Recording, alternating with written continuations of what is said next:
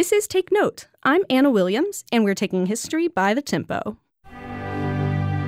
August 20th has been designated as National Radio Day in the United States.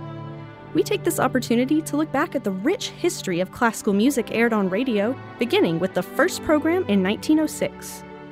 Radio inventors Reginald Fessenden and F.W. Alexanderson create a Christmas Eve program featuring Largo, the opening aria from the 1738 opera Xerxes by George Friedrich Handel.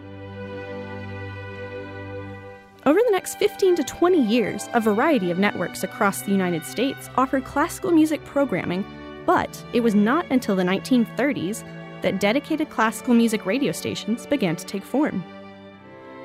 The National Broadcasting Company, or NBC, formed the NBC Symphony Orchestra in 1937, primarily under the direction of Arturo Toscanini, to give weekly concerts for broadcast across the United States over NBC Blue and Red radio networks.